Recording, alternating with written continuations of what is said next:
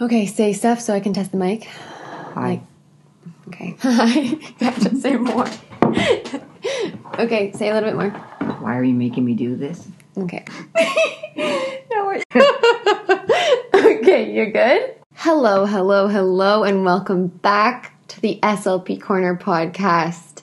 I am with such a special guest today. My best girlfriend, my mama bear. She's here. She's such a highly requested guest. But I've never had a guest give me so much grief for coming on the podcast. So, mom, hi. How are you? Hi, Shannon. I'm well. How about you? I'm good. I want to set the scene for everyone. It's New Year's Day. Yeah. No, it's New Year's Eve. Tomorrow's New Year's Eve. Okay. I'm on vacation mode. it's Christmas Eve.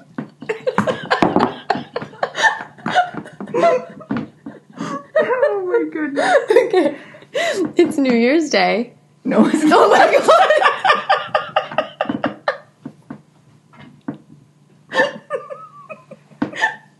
I can't. Tomorrow's January Okay. 1st. It's New Year's Eve. It's New Year's Eve. We're having some coffee. We're looking at the snow. It's quite a different vibe than I have when I'm in Vancouver. I feel very relaxed. How are you feeling? Good, good. We're on a, uh, we live on a lake, and our neighbors have plowed a nice trail all the way down the lake. Yeah. So that's really nice. So we can walk or skate it. Yeah. So today, before we begin, because we've done a few podcasts together now, and if anyone hasn't listened to the podcast, can you just share a little bit about yourself so people know who you are? Well, I grew up in a family of uh, eight children, and I grew up in Quebec. I've lived in different provinces. I've lived in Quebec, Ontario, Alberta, and the Northwest Territories, and settled here in the Ottawa Valley. And mother of four, Shannon's the baby, and a registered nurse, presently giving COVID shots. Yes. Thank you for your service. You're welcome. So, my mom just she she gives pretty good advice, and uh, she, her facial expressions I wish you could see. And I've been doing some like Q and A on Instagram, and a common question I'm getting is, "How did you survive your first year working? What was your first year working like? I'm having such a hard time in my first year working, and I know that a lot of new grads follow me, and I've been waiting to tackle this question on a podcast because I don't want to pretend as though I'm have so much wisdom with regards to my first year working uh, because I leaned on people a lot and someone that I leaned on a lot was my mom. So I didn't really let her prepare for this at all because I wanted her to just talk how she usually talks to me. Basically, mom, let's just go through first year working. I thought we could start with personal experiences. You want to share yours first? Sure. Public health nursing, your first year working? Sure. So when I first graduated, Alberta was booming and there were tons of jobs for nurses. This was back in the early 80s. So I was living at the time in Windsor, Ontario. Almost all of my nursing friends stayed in Windsor, but I I've always been very adventurous. And I'm so thankful now looking back at my nursing career that I did the things I did when I did them. So I, uh, for my first job, I moved across from Ontario to Alberta. I worked worked in a respiratory unit. Then I wanted to, some, another type of experience, and I knew that the hospital we were at was the only hospital that also had a psychiat- a forensic psychiatric unit. So I thought that sounded very interesting. So I went from the respiratory unit to the forensic unit and really I really enjoyed my time there. So we had a pool table growing up. My dad had one in the basement with all of us children and we would play often and my skills became pretty good. And so when I was on the forensic psychiatric unit, a lot of the people that we had there that we were assessing played pool. So I was really able to build a rapport with a lot of them over a game of pool. We'd play snooker and we'd talk all about, you know, how things went wrong for them and why they were on the forensic unit and how they got there and So that that was really nice. After I worked at this forensic psychiatric unit, I uh, decided I wanted to try outpost nursing. So I went to the far north. I on uh, some occasions I crossed the Arctic Circle. I did some relief work in Tuktoyaktuk, and I was mostly uh, working out of a, a, place called Fort Franklin, and that is on what's called Keith's Arm of the Great Bear Lake. And uh, oh my goodness, the experience was just phenomenal. It was just the highlight of my career. And uh, then eventually, I made my way back to Ontario and I worked in the Ottawa Valley as a public health nurse. And this is where I met my husband, who's born and raised in the Ottawa Valley.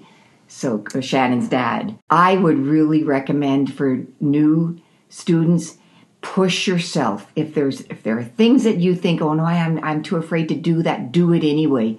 Once you get married and you settle down and life changes, I'm not saying everybody will, but oftentimes you sort of get set in your ways over the years and you might not get the opportunity again to do the things you could do when you first graduate. So I would really strongly suggest for new grads to push yourself and do things that, that you that you kind of think that you might do but you might do later. Just do it now. Sounds like you've had numerous first jobs. It's not like you worked in one job and then stayed there for the rest of your career. You actually jumped around a bit. So this is one of the reasons why i'm happy to have you on the podcast and why i didn't feel like i had a lot to share because really, I've worked at the same clinic. So it's not like I have numerous first job experiences. You have. A lot of the people reaching out to me are having some stress and anxiety surrounding their first job. It's not just being a new grad, it's also starting somewhere new, even if you've been working for years, which you've experienced. So you're a great person to talk to about this.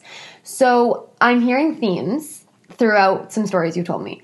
One is that we all have skills that we can pull upon when we're first starting work that we might not even realize we have in our toolbox. Your story about playing pool, I've never even heard that story before. I think that's such a great thing to share because it's so true that so often it's like these little things we have inside us that we don't even know we have that we can pull upon when we first start working. So even if you go in there and you're like, I don't know what's going on, building rapport in any patient setting is key. And you'll have little things like that to draw upon, even if you're like, oh, I'm worried I don't know as much as the SLPs or nurses that have been working here for years. You have little things in your toolbox that you might not even realize you have to draw upon. So that in itself is a comfort.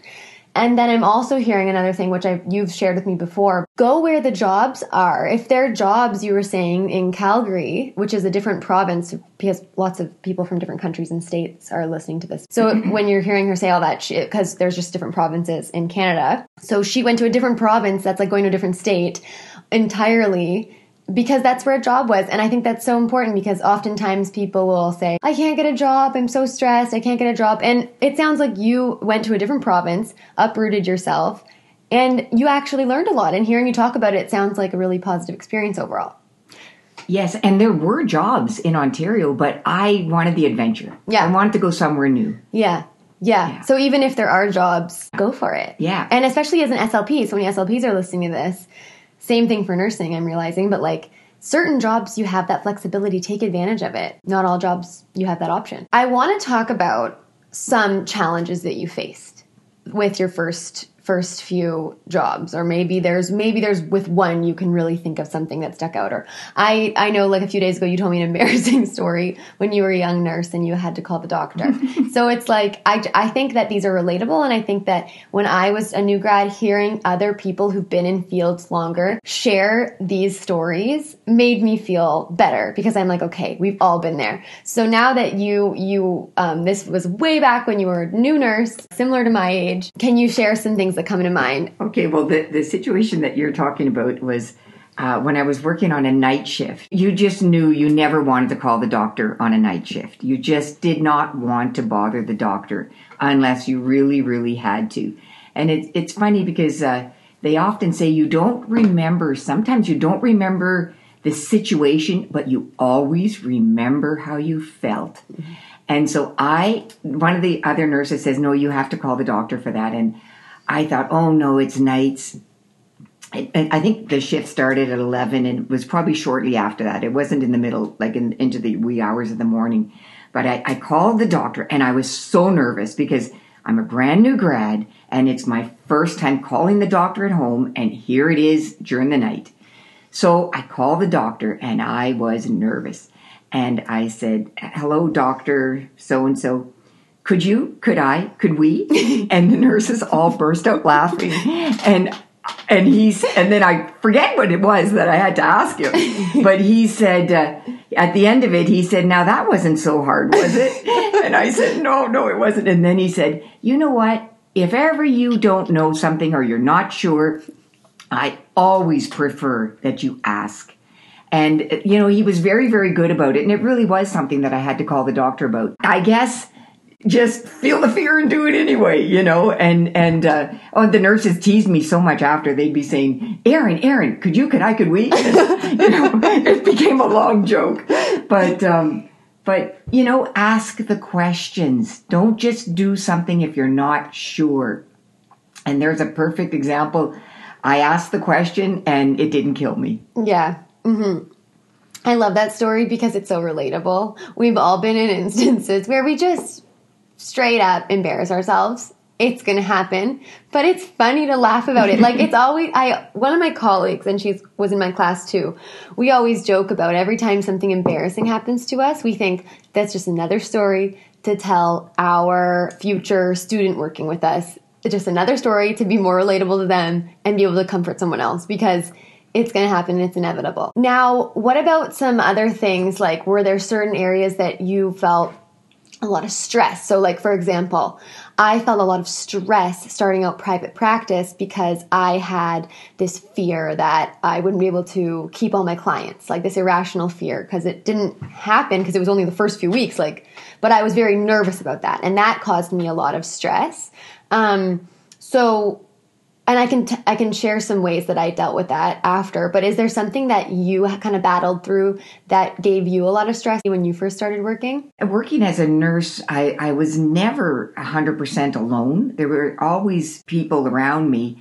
So even when I went to uh, the Northwest Territories, I had a, a three week orientation in Inuvik and uh, then I was learning everything from centrifuging blood to how you develop x-rays. Back in those days, we had to go to a dark room and develop the x-rays, how to suture, things that typically nurses didn't do back in the 80s, all, all kinds of things. So, you know, after that three week period, then I was flown to a very remote area and um, I always had another nurse with me. Um, we were on call separately, but I always knew I could just lean on her to call if I had any questions.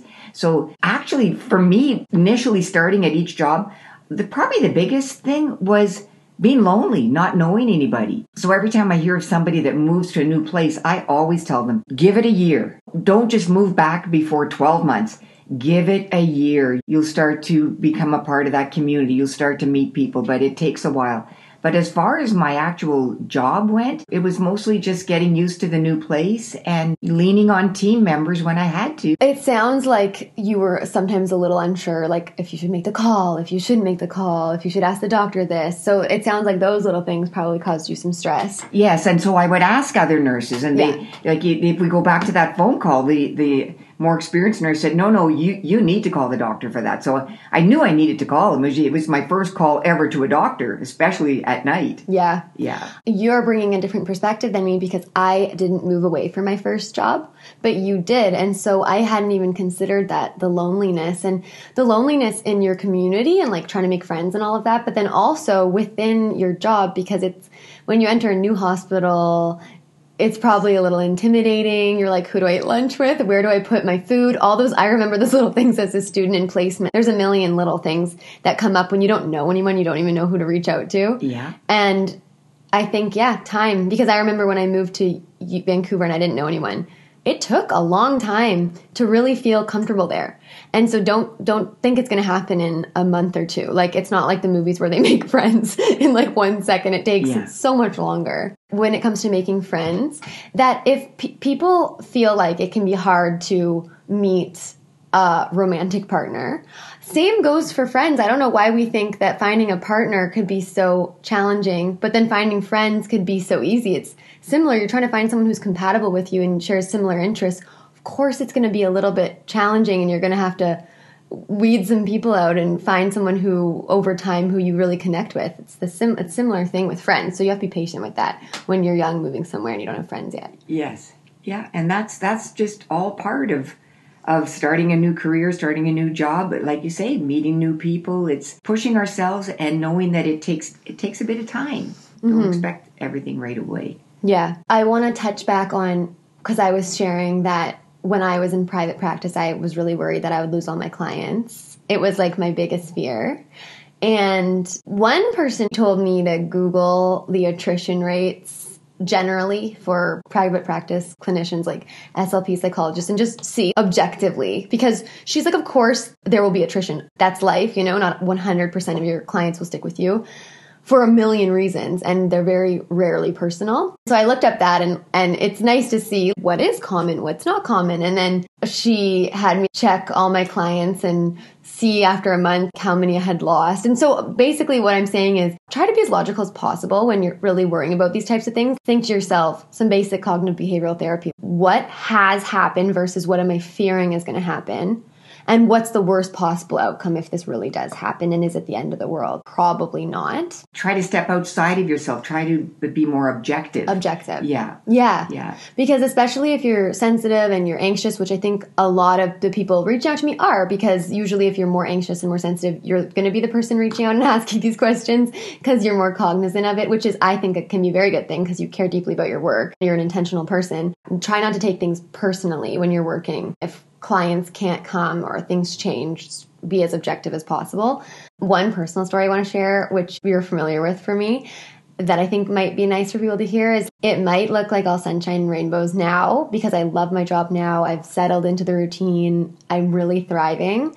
But for about a month, and you might even know maybe it was two months, I think it was about a, a good month at least, I cried driving home from work and there's this road called Southwest Marine Drive and I joked to my mom and some of my friends that it was the road of tears because I would cry every day on the way home from work because I was so stressed. Like I was stressed about everything. I worried about everything.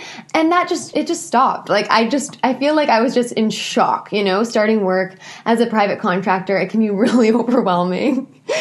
And then it just stops over time like it won't con- it's not like this is the rest of your career like this. Yes, yes. And Dad's also talked about that as a new pharmacist. You know, it, you, there's you doubt yourself. You you wonder, did I give the best advice? And I think there's nothing wrong with saying to somebody, "I'm just going to look that up." You know, we don't always have to have the answers right there and then. We can just say, "I'm going to look that up, and I'll get back to you." Be easy on yourselves. Be easy on yourselves. Yeah, yeah. It's, a, it's a stiff learning curve when you graduate. You, everything's textbook. You know, they try to teach you the best they can, but you're going to get so many curveballs when you're, you know, when you're out practicing. And just lean on other team members, somebody that's you know around you that you could ask questions. And I, I think people are pretty good when they know that that you're a new grad. Everybody's been new at their career at some point, mm-hmm. and um, Yeah. mo- the majority of people will will cut you that slack. Yeah, and I like when I listen to podcasts that there's some personal experiences and then there's some clear takeaways like what can I do about this? One is do make sure that you keep relationships with older, more experienced adults in the field. So if you meet a clinical educator that you connect with, make sure you keep that connection throughout the years you can't just magically get a mentor one day um, re- email someone can you be my mentor? That's not how mentor relationships are formed. They're actually much more natural. I was listening to an entire podcast on how you can form a mentor relationship and i think a lot of young people think i can just get one if i want but that's not how it works. They're formed through years and years of relationship building and they slowly you realize one day oh this person's actually become quite a mentor to me. And that doesn't just happen magically. You need to build that relationship. So send them a Christmas card. Reach out to them when something good happens. Oh, you got into this program, you got a new job. Like, make sure you're reaching out to them and keeping connections going because those are the people that are going to be really, really great to have in your life when you're starting out a career to have more experienced people in the field. I agree, and and actually, when you're when you were just saying that, I was thinking, you know, maybe I didn't have so much anxiety about um, the actual nursing skills. My mother was a registered nurse. My sister, my older sister's a registered nurse. My younger sister's a registered. We're a family of all the women in our family are registered nurses. So I had almost like built-in mentorship right there. Yeah. So it is good if you can have that that person that has more experience and you can lean on them. That's that's wonderful. Yeah, I think it's important to be really intentional and cognizant about our working relationships just as much as our personal relationships because your job is going to be a huge part of your life and we might put so much effort into like family and friendships, which is fantastic. But we also need to make sure we're putting effort into our work and career relationships too, because that's going to be a huge part moving forward, especially when you're starting off. The other thing is um, Speech and Audiology Canada. I'm not sure about the United States, but they have a mentorship program. That's wonderful. It is. It's Yeah. it's wonderful. Yeah, because it, you you work a little more in isolation as a speech language pathologist. Like you've got that child in that room, and um, so it, it it is really wonderful Yeah. that they have that. Take advantage of that. I tell everyone about it. I'm like, if you're a new grad, you can only access it in your first year. You need to get a mentor. And my mentor, um, shout out Carrie if she's listening. She listens sometimes. Thank you, Carrie. um, she was so kind that she continues to be my mentor, even though the mentorship program has officially technically ended. And sh- like mentors receive professional development hours for their time, but after a year or whatever, they stop receiving that, and she she is continuing to be my mentor. So Wow. you really, yeah, kind person. yeah. That's like part of the reason I wanted you on, mom, because I would feel so fraudulent if I came on here and was like, this is all my advice, but all my advice comes from my mom, my mentors, you know, my it's it's like not like you just can dive into this feeling like you're just on your own and hope Right. everything's going to be magically just Right. amazing. No, you really do need support. Yeah. Yeah. Okay, so we covered personal experiences from starting work. We covered some takeaways that you can start doing. See if you can get a mentor through Speech and Audiology Canada if you're Canadian SLP. Maintain those relationships with working professionals. Ask questions and be gentle with yourself. Is there anything else you want to share before we before we say goodbye to everyone? I love you, Shannon. I'm so proud of you. Thanks, Mom. Okay, well, thank you for coming on the podcast. I honestly don't know what I would have done without you. In my first year working, you were just a rock Aw. in my life that I could depend on. And I think it's so important for everyone to have somebody they can depend on when they're feeling so stressed. And know it's normal. My uncle, who's a therapist, always says, don't pathologize everything. Not everything's a problem. Not everything's a diagnosis. Not everything is the end of the world. So if you're having some stress, that's okay. Ride the wave. And I think emotions are often heightened after work at the end of the day. Just the best you can, just go to sleep. Yeah. Just go to sleep. When you wake up the next morning, it, you it's always different. I always say cancel yourself. Yeah. It's canceled. Yeah, yeah, it's over. yeah, check out. Yeah. Check out. We're done. Yeah, we're done. Time for sleep. All right. Well, um, happy New New Year's Eve. Yes. New Year's Eve, everyone. I hope everyone has a great New Year's Eve. I think it's going to be past New Year's Eve. It's going to be January 3rd when they listen to this. Okay, well, wishing you all the best in 2022. Okay, thanks for coming on. Love ya. Love you too. Love you more, girlfriend. no way. All right, see you next Monday.